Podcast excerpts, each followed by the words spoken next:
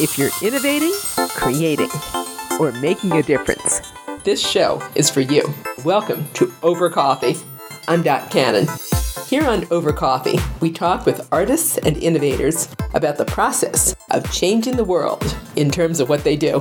We wanted to see how we could take these experiences of being playful, being collaborative, and engaging with art, science, and technology, and do those in a wide variety of settings.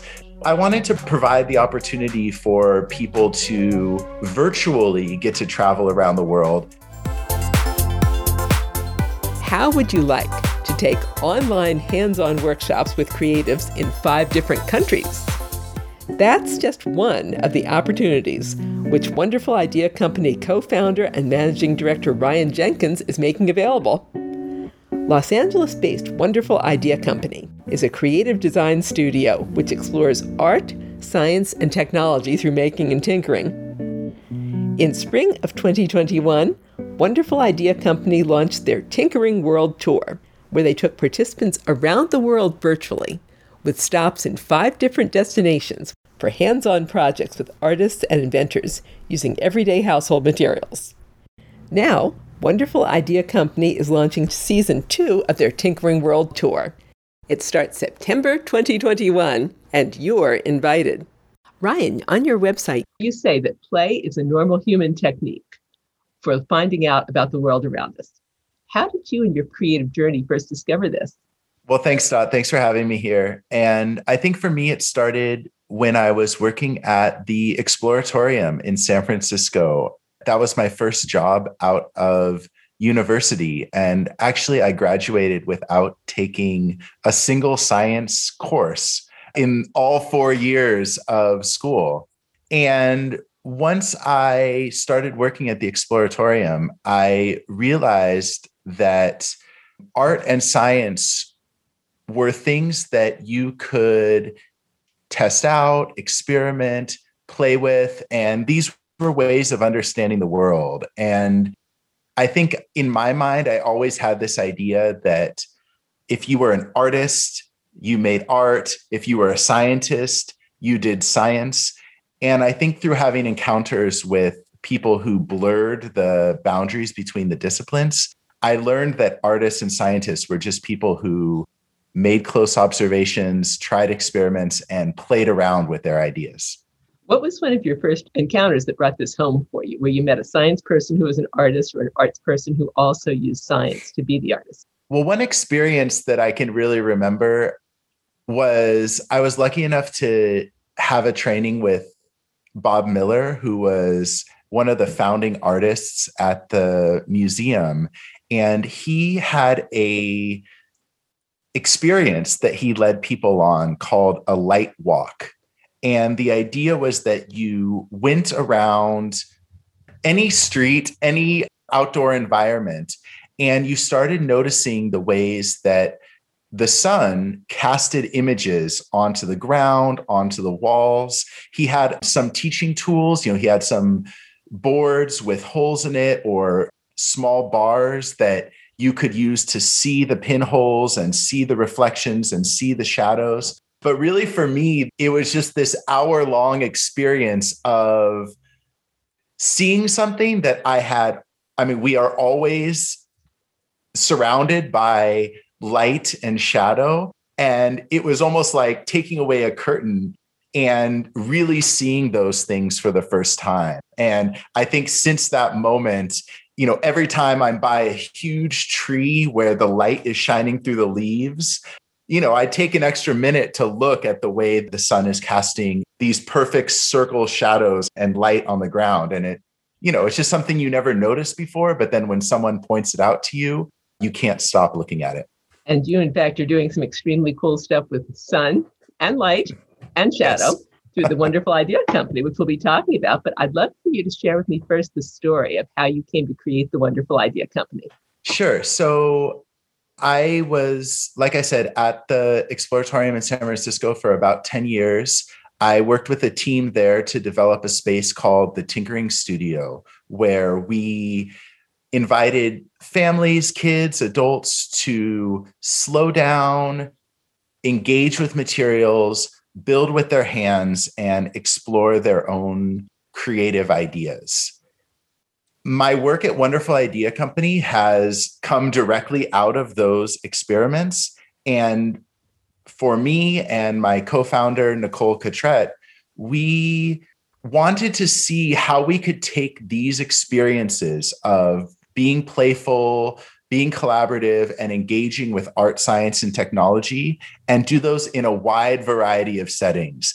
So, since we've started Wonderful Idea Company, we've worked in libraries, we've worked in more traditional art museums, we've had the chance to travel around the world and work with Tibetan Buddhist monks in India or high school students in Saudi Arabia. And yeah, so really for us, starting this company was a chance to develop our own ideas, be very experimental, and share those projects with other people in the world on our own terms and our own platforms. How much fun does that sound? You did something earlier this year when you talked about going around the world that sounds like an absolute blast. The Tinkering World Tour online, just about to have chapter two happening. Would you tell me how that came about for you, please? Yes. Well, I think a lot of it came about from my trips around the world. Luckily, in my work, I've had the chance to work with museums and schools in many countries, many states in the US. And I think every time that I'm traveling, I'm always looking for kind of that quirky museum, the collection that someone has.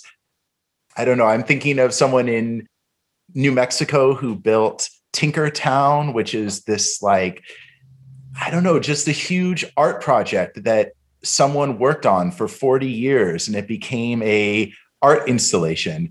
And so since having those experiences, I've really come to believe that all over the world, there are artists, makers, tinkerers, educators who are pushing the boundaries of these subjects, who are really working with materials, who are creating amazing projects. And so part of the idea with the online Tinkering World Tour workshop was just that during the pandemic, we've all been stuck at home, we've been at lockdown, we've been at quarantine. So I wanted to provide the opportunity for people to virtually get to travel around the world and have a bit of that experience connecting with other makers and tinkerers. Take me on that in your imagination. What was one of your absolute favorite moments creatively from that particular Tinkering Online World Tour? Well, it actually started the first presenter we had really set the tone for the workshop. We had our first session was in Nairobi, Kenya, and we had two educators, Franco and Jennifer, who work for an organization called Cheza Cheza, and they are a dance organization. So they work with young students and teach dance, teach hip hop dancing, and they led us in a you know a quick dance lesson. But then they talked about the qualities of the experience that they are trying to convey when they work with with youth through dance. And it was the exact same approach that we take to art and science. They were all about giving the students agency allowing them to feel confident about themselves, allowing to feel like they have a place that they can mentor and teach others. And so for me, it was right at the beginning really eye opening to see that while maybe it's more familiar to tinker with electronics or physics or computers, you can also tinker with music and dance and expression and storytelling. And it matters a lot less what the topic is than the approach you take as an educator or a workshop leader. I'm getting that this is all about discovery. It's all about listening and engaging, is what I'm hearing from you. I think it really is about a community. And I mean, I was amazed. Some people I would find something they were doing on Twitter. There was a, a street artist who built a kind of computerized plotter system to make these kind of digital murals in Berlin. And I think two days before the workshop, I saw his work on Twitter. I messaged him, said, Would you want to come and join us and tell us a little bit about what you were doing? And he said, Yeah, sure. That sounds like fun. And to me, really, it's about that community and sharing and that spirit of collaboration that really made it special. I'd love to add that when I looked at your videos, you have one presenter who can't be 12 years old, you have another who's an older woman. You don't have any one kind of person. You've got a wide range of artists, which I think is fantastic. I love this. Now, what about chapter two? What's going to be happening this September? Well, I don't want to reveal too much, but we have a new set of cities and regions that we're going to be visiting. I'm especially excited. Well, I'm excited about all five of them. We're visiting Mexicali, Mexico, Sao Paulo, Brazil, Reggio Emilia in Italy, Kathmandu in Nepal, and Singapore. Some of those places, I think three of those places I've actually been to in person. Emilia Romagna, Kathmandu, and Singapore. I've never been to Mexicali or Sao Paulo. So I'm really interested to get a another diverse group of makers and tinkerers to share what they're working on. In the last session, we talked a lot about how people responded in the time of the pandemic. So now I'm also interested to see how those changes that people made to their educational programs, what things they're keeping, what things they can't wait to get back to working on in person, I'm really excited to see both in these places and in this moment what these artists, makers, and tinkerers are thinking about and interested in. This is going to inspire a lot of people. How does anyone listening right now find out more about getting involved if they'd like to? Yeah, so you can check out our website, which is wonderfulidea.co, and we have links to all of our workshops. For this one, we're running an Indiegogo campaign. So we're doing a crowdfunding for the workshop. And we have two ways to join.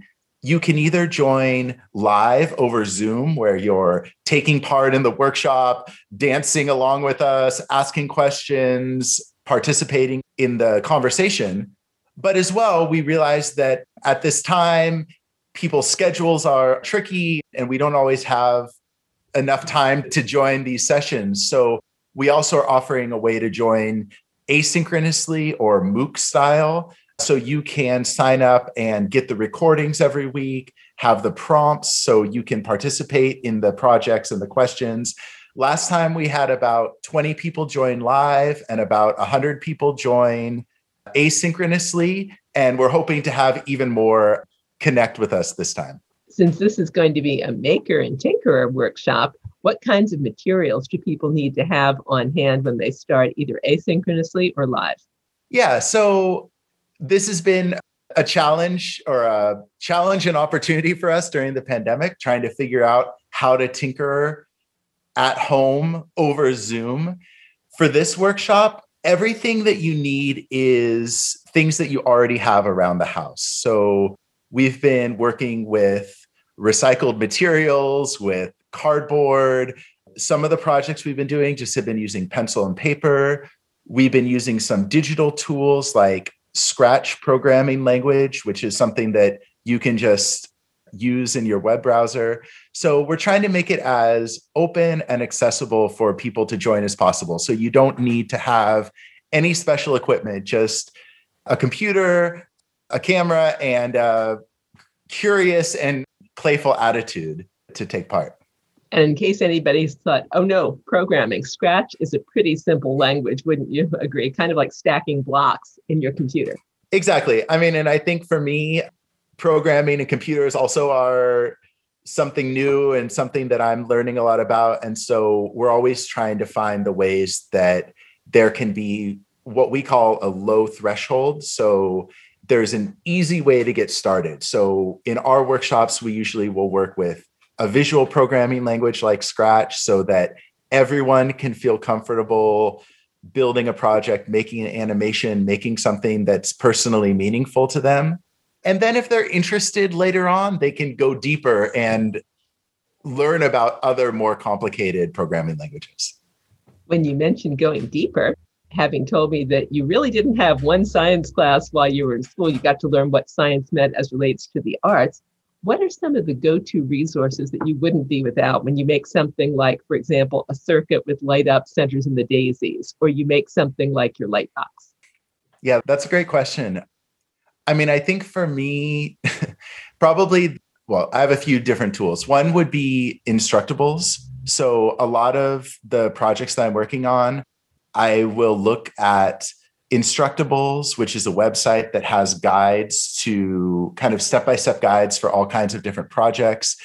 Also, YouTube videos, there's a few other ones, but I think a lot of times these ideas don't start from from thin air from nowhere i think a lot of times it's seeing a project that another maker or artist worked on seeing how that worked and then trying to build and remix that project i really love a lot of the guides that are on adafruit and sparkfun which are two websites that sell electronics but they also have a lot of starting resources for people to to go with electronics and projects like that. And then I don't know, for me, I'm a really big social media user and Twitter user. And I don't like to post just the final projects. I like to post the works in progress or the moments where I'm stuck or the half baked ideas that aren't going right.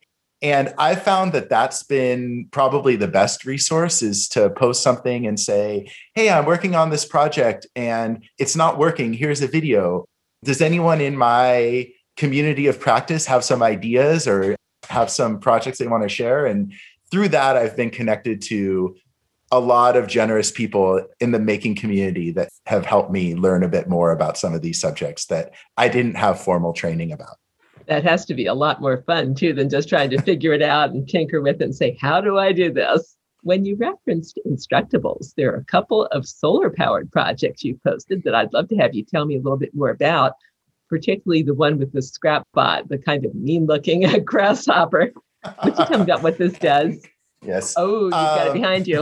I think I have it behind me. So, yeah, so I've been working on, well, several projects lately that have tried to address a bit of sustainability or having an eco-friendly approach to tinkering projects.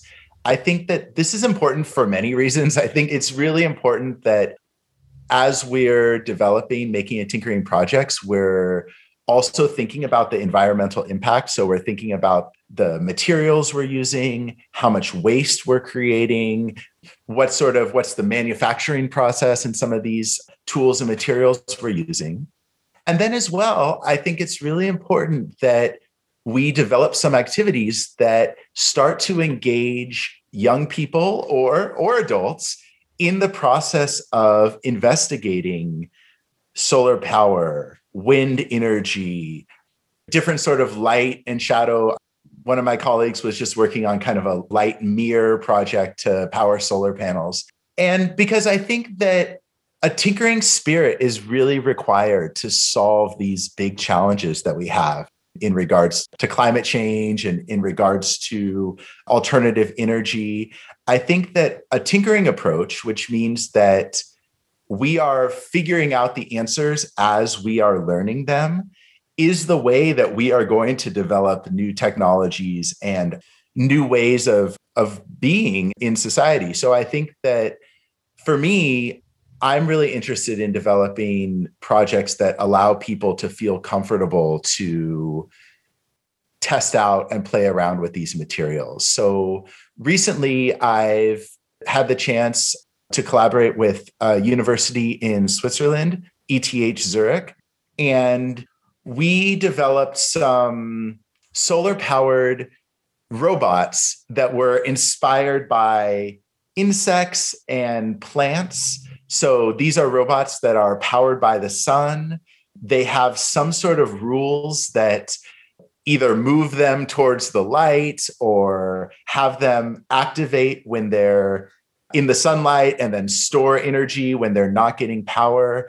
And so this is, again, for me, just a first prototype about how we can develop more tinkering activities that allow people to meaningfully engage with these new technologies and these new tools. Where would you like to go from there with the robots, which that's really cool and really fun? But what if suddenly you were in charge of handling solar power and you had to diminish the carbon footprint we're making. We had to make a change so we won't have climate change to the degree we have it now. How much further would you take it? What would you do? Well, I think, I mean, I'm definitely not an expert on that level, but I mean, I think from the educational side, I think having more connections to what is going on in the real world is really important. I mean, I am a believer, and my career is based on this idea of playful explorations as a way to learn so that students or adults can learn about sustainability and solar panel by getting hands on, soldering connections, testing out their robots. But I think that tinkering is not the only way to learn, and it works better in a larger ecosystem of learning environments. So I think that I would like to take this further by combining these hands on, open ended projects with, I don't know, tours of solar power plants, chances to meet with and talk to experts in the industry have a chance to test out and try brand new materials. One of my former colleagues at the Exploratorium moved on to working with large kites that generate electricity. And she would bring some of these artifacts to the Maker Faire to inspire people about what's possible with alternative energy. So for me, it's really about creating a many different ways to engage with these subjects. And I think the more chances that people have to feel connected, feel comfortable, feel that they're a part of these things, I think that they will have more confidence to to make a change in the world. Before we leave the subject of sustainability in making and tinkering, you mentioned manufacturing what are some of the products, maybe without doing a commercial or anything for them, but what are some of the products that are manufactured in a way that you like that is sustainable? Well, I have to give a shout out to some of my colleagues who are working down in San Jose at the Tech Museum, Corinne Takara, and then there are actually some high school students called the GIY Bio Buddies. And I just recently did a presentation with them and they've been working with all kinds of natural materials as the building blocks, if you will, of tinkering projects. So they're working with mushroom, mycelium material. They're working with kombucha leather. They're working with all kinds of materials that you grow as the starting points to the activities. And again, I feel like these are things that designers and scientists and engineers are working with on a high level. I think I'm sure there are research and development laboratories all around the world where scientists and researchers are developing new materials that are disposable, that are stable, that are healthy for the environment. And I'd like to have more opportunities for non experts, for students, for beginners to work with these things and start to feel comfortable because I think a lot of great ideas can be generated through these types of explorations. That comes right back to what you were saying before about thinking science was here, art was there. And if you have somebody who isn't an expert and is exploring and playing, you're liable to wind up with some new exciting ideas we haven't said a word yet about your other workshop you're going to be doing, the automata workshop. Would you also tell me about this one? Yeah, and and I mean I think it's related. I mean, I think you're starting to see this thread that's going through all of the workshops for Wonderful Idea Co. Our global automata workshops, I've been collaborating with a group from the UK called Cabaret Mechanical Theater. And this is a collection of artists that have been around probably for 30 or 40 years. They make amazing, mostly wooden, hand cranked toys. So when you turn the crank, there's an entire scene and a world that comes alive. And these can be, you know, a mermaid on the beach, it could be someone in a, a butcher shop. There's all kinds of different stories that come up with these machines. And so we're developing a online workshop series. It takes place over 6 weeks where anyone can join us to have the experience to try to make their own automata. So with this workshop we start with some simple materials with cardboard boxes, with wood and wire. We actually developed a laser cut kit of parts so you can start building some more complex mechanisms. And from those starting experiments, we support the learners to develop their own projects. So, adding in electronics, changing the scale. One of our workshop participants, not in the six weeks, but after the six weeks, continuing on, she made a probably six foot tall automata with three layers that actually was displayed in a local gallery. So I think it's all about getting started, working with motion and mechanism, and then growing your ideas after you have this hands on practice. What was your six foot tall automata? She made a, it was with birds, and I think it was modeled after a local cathedral. And again, I mean, with all of these projects, it really comes down to people following their own interests. So I think that we all start in a similar place. So we start with these, what we call low threshold beginning activities. But then by introducing more and more materials and tools, and by showing other artists and other possibilities, people develop their own ideas. And so, a really fun thing about this Tinkering with Automata workshop is I have no idea at the end of the six weeks what types of projects people will make. And so, I'm amazed by, I don't know, people finding driftwood on the beach out of their house and turning that into a machine or creating a creating a contraption that is a self-portrait of them during the pandemic period. So I think with all these projects it's really fun to see the ways that people's own ideas can grow and that they can take those further and further as they get more experience where can people find out more about your automata workshop? So our website is cabaret.co.uk, or you can search for Cabaret Mechanical Theater online. And we're doing another one in the fall, which is kind of the Automata 101, the basics of building these crank powered kinetic sculptures. And then we're also working on a second round where we incorporate programming, microcontrollers, LED lights, motors, kind of the advanced version, let's say, of some of these projects, but still with a, a playful and open ended spirit. This is going to be such a blast.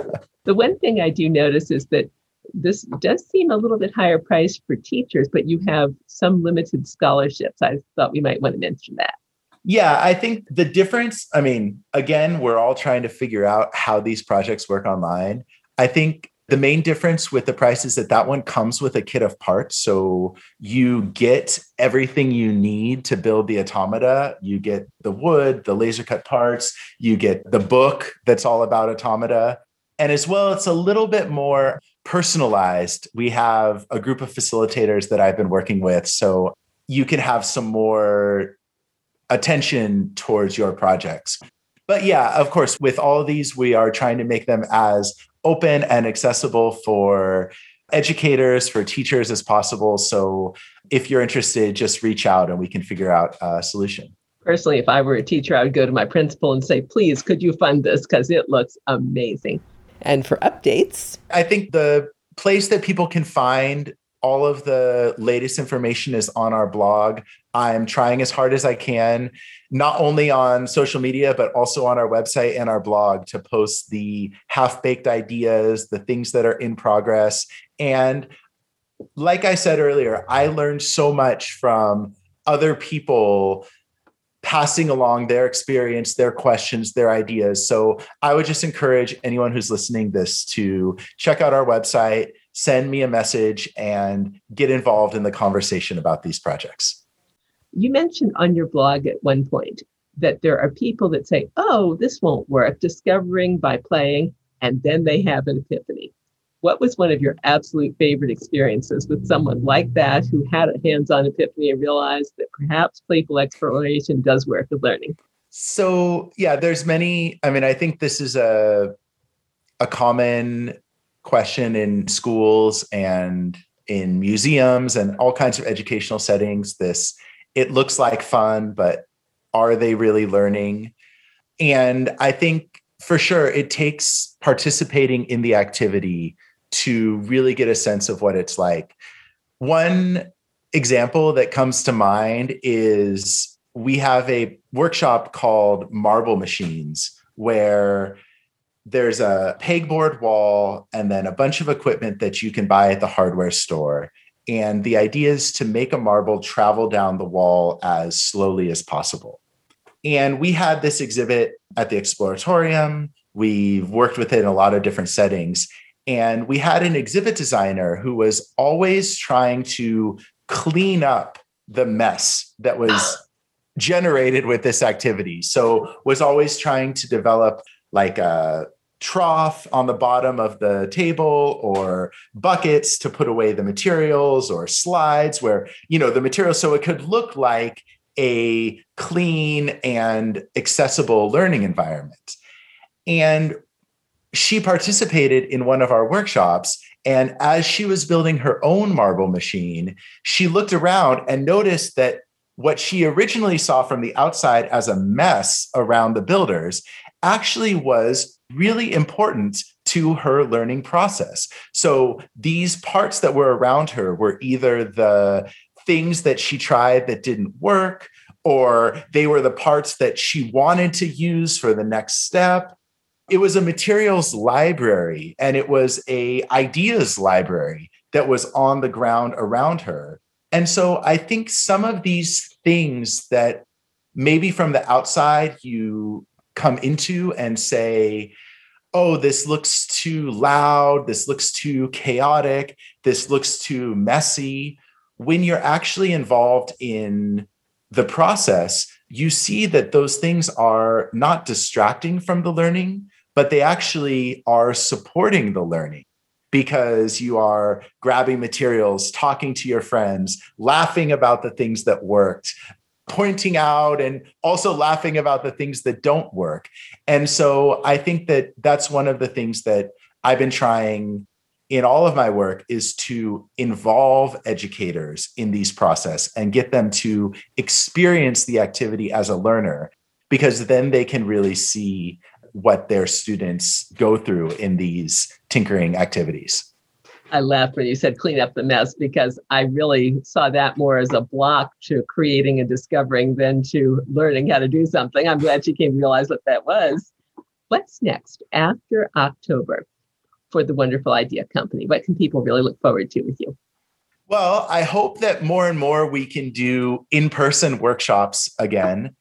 I actually, this last weekend, I don't know if I mentioned I'm here, I'm living in Germany now. And this last weekend, I had my first in person workshop since the pandemic started in a Science Center in Heilbronn. And we were working on cardboard kaleidoscopes. And it was so fun to go out into, well, it wasn't nature, but it was the garden and see plants and flowers and patterns out of kaleidoscopes and move around and share with each other and shout and bring each other over. So I'm really looking forward to more in person workshops and kind of getting back to those plans. I think, like I said earlier, I'm really interested in developing more sustainable, eco friendly tinkering projects. So I would love to have pop up events here where we could play with solar power, we could play with wind power, we can experiment with water in the environment. So I'm really curious about how to connect tinkering to our environments and build a bit of a excitement and understanding about exploring and investigating that phenomenon. And finally, if people can only get one thing from you and from the Wonderful Idea Company about innovation, creativity, and making a difference, what would you really like them to take away from you? I think that for me, the most important thing is that these topics, you can try them without having a lot of formal knowledge or formal expertise. I think that you can learn about creativity, innovation, engineering, technology, science, just by getting your hands on the materials, gathering a group of people together to work and collaborate, and to start to play with these phenomena, whether it's light and shadow, motion and mechanism, computer programming. I think that you can develop a real understanding of these topics by getting hands on, building things, and following your own ideas and your own path. Ryan, thank you for your time today. Thanks so much. It's been really fun to talk about these projects, and I hope that people can join some of our future workshops. You and I have been listening to Ryan Jenkins, educator, tinkerer, co founder, and managing director of Wonderful Idea Company. Find out more about a Tinkering World Tour Season 2 on Indiegogo or by going to wonderfulidea.co. That's wonderfulidea.co, where you'll find links to all of their workshops. And if you'd like to know more about their global automata workshops, also get a look at cabaret.co.uk. That's cabaret.co.uk.